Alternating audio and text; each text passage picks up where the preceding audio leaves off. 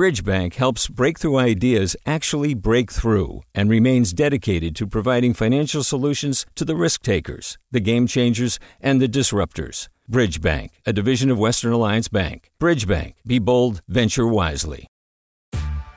Hey there, this is Brittany Luce from NPR's It's Been a Minute. KQED's podcasts like The Bay, Bay Curious, Mindshift, Right Nowish, and more all tell the stories of the Bay and beyond with reliable, human centered journalism.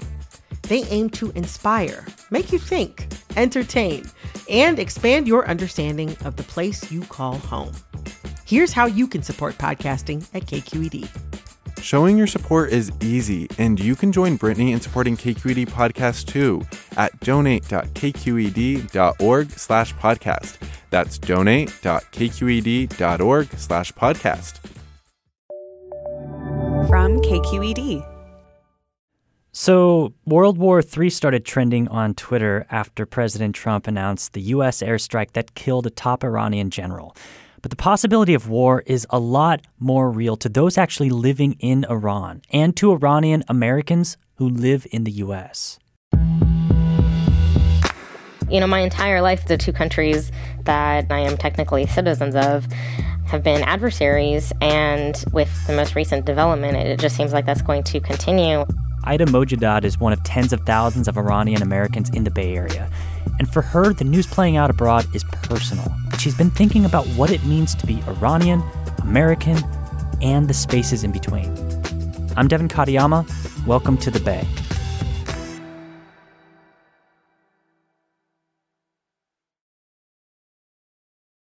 So I was actually at Costco with my mom visiting um, during the holiday season. Ida Mojadad is a staff writer for SF Weekly. I got a New York Times breaking news alert that the U.S. had confirmed it was behind this airstrike.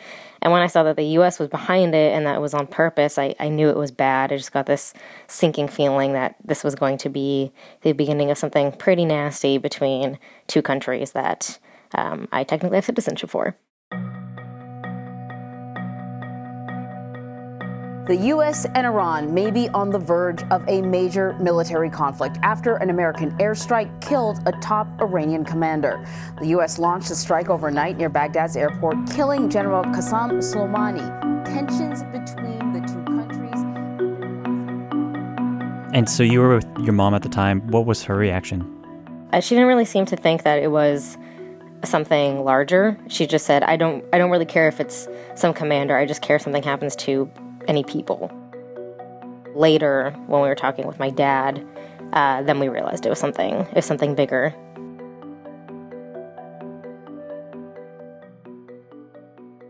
So there was obviously a lot of reaction to to this on social media. I think World War III was actually trending.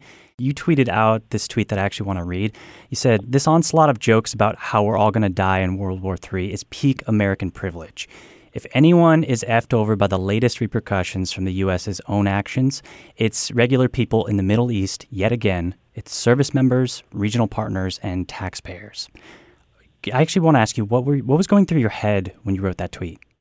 As long as I've known Iran, you know, all the news that comes out about it, um, it's just the you know the country, the government, and no one really thinks about the people inside of it. And that goes, it's you know, rings true for other conflicts that we're in. Regular, everyday people, maybe they own businesses, maybe they want to, um, you know, do more science breakthroughs. Um, you know, it's a highly educated country, a lot of middle class folks, and you know, they just want the regular things that every everyday people want all around the world, and they just get so lost in in these uh, news news bursts. Ida is one of tens of thousands of Iranian Americans estimated to be living in the Bay Area. She was born and raised in the U.S. Her parents moved here in 1979. My parents ended up settling in Southern California. First, they were in, in Kansas, but you know, California dream and all. A lot of them came as students or they came for some other reason, kind of to uh, make some kind of mark and then maybe return. They thought it would be temporary, and then things kept developing in Iran, and they, they knew they couldn't really go back. Ayatollah Khomeini returns to a country teetering on the brink of civil war. so many stories of um, Iranian Americans, um, including in the Bay Area, begins with the 1979 revolution, begins with the hostage crisis.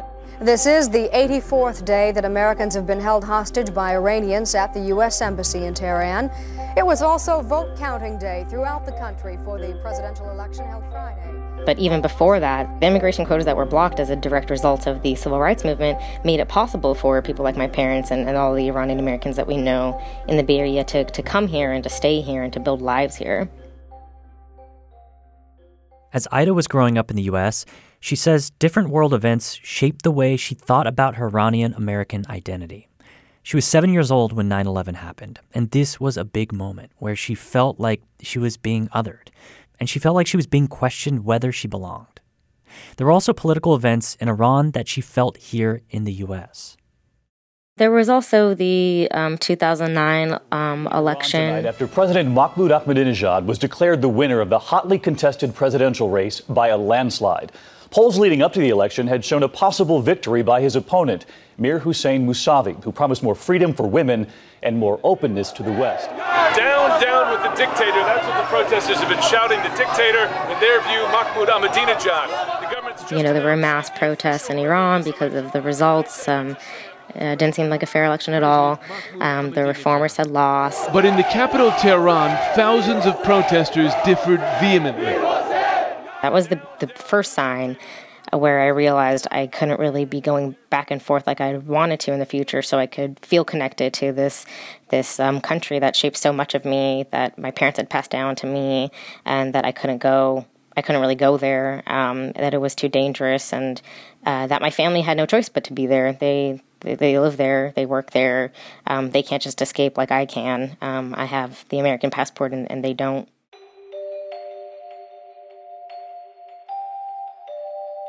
I want to talk about the last few years. You told us before we started recording that the Trump presidency felt like this turning point for you. How has it felt like a turning point? Before Trump became president, you know, we had President Obama, and it felt like the two could kind of come together because of this nuclear deal, this landmark nuclear deal. This was the first real case of diplomacy since since the hostage crisis. Today, after 2 years of negotiations, the United States together with our international partners, has achieved something that decades of animosity has not.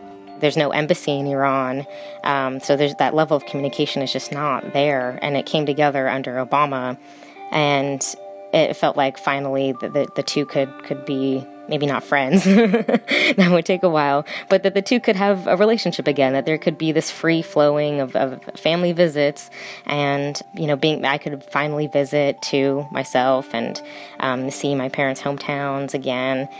So there it was a kind of hopeful moment that there would be more of an exchange, and you know the, the two parts of, of me and my family could could kind of exchange fluidly. And then after Trump, it became obvious that uh, with the travel ban and with him ripping up the nuclear deal that it would be a very long time before that happened again. You mentioned this kind of privilege that you have as an Iranian American to be able to live in a place where you can avoid the impact of the tense U.S. relations with Iran. Is that privilege something that you've had to wrestle with?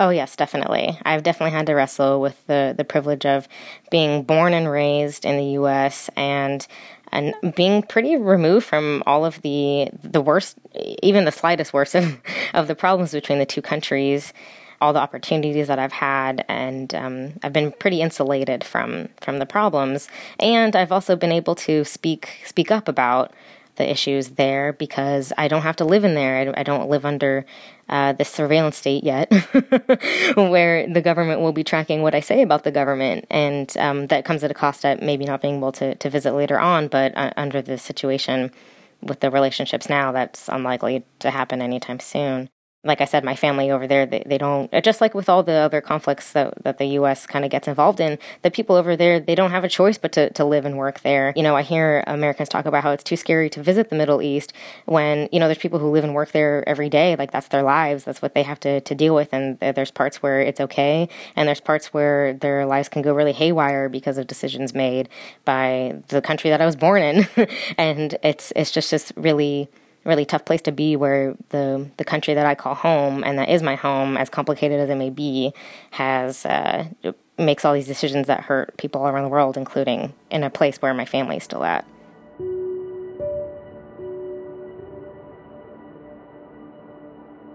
I'm curious if there's any part of you that wishes you were in Iran with family that you have there. Yeah, I do actually. One of my the biggest things I, I want for myself is to be able to go over there and kind of like bask in the this this place that shaped me and be with family that I, I don't even know all their names. There's so many family members and um, I, have met them before, but it was so long ago that I, I, I you know sometimes when my family talks about them, I don't even know who they're talking about.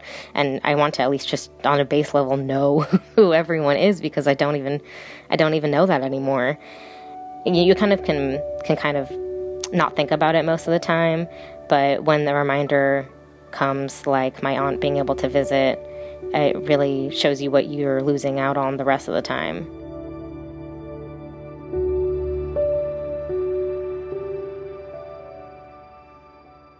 When I when I hear you talk about kind of the struggle that you have living here and these two identities that you hold, it almost seems like what's happening politically between the U.S. and Iran is is symbolic in a way to you, like symbolic of the tension between the two identities that you hold.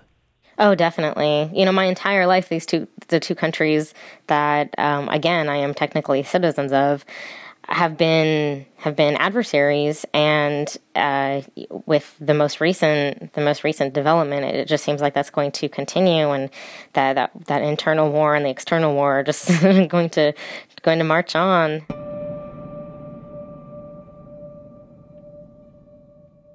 I'm slowly kind of being able to let um, the external actions not affect the internal ones as much. But when moments like these happen, it's it's even harder. How do you think a good relationship between the U.S. and Iran would change your life? I mean, for one, I'd be able to to go to Iran without any worry that um, that the two will be entangled in something ugly again. Um, you know, I can simply like visit my grandparents' grave. I didn't I didn't know them. That's the only way I can. That's the only way I have any um, real like tangible connection is seeing their grave. There's no other evidence of them otherwise in my life. It, it really is a lot more powerful than you think. Just having that that face to face connection, both with my family and with the place. I can see it in photos, but I, I can't actually go there, and my family can't really come here, and um, you know, it just kind of it just impedes on the freedom to kind of be part of both.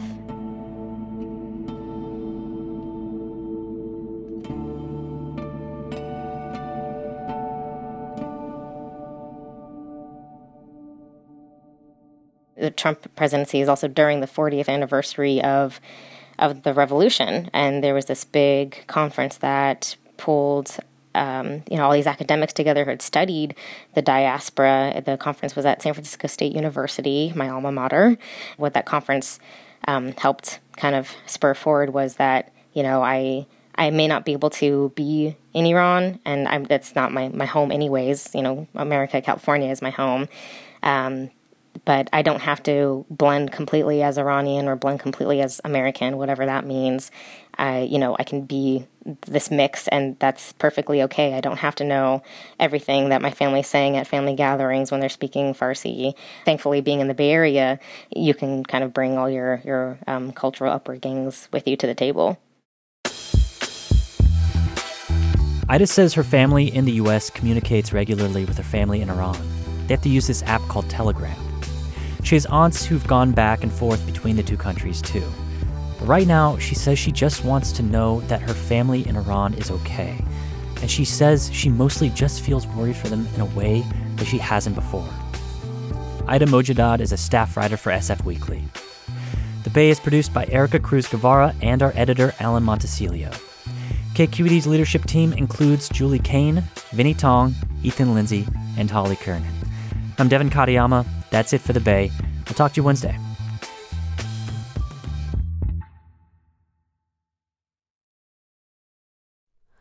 Hi, it's Terry Gross, the host of Fresh Air.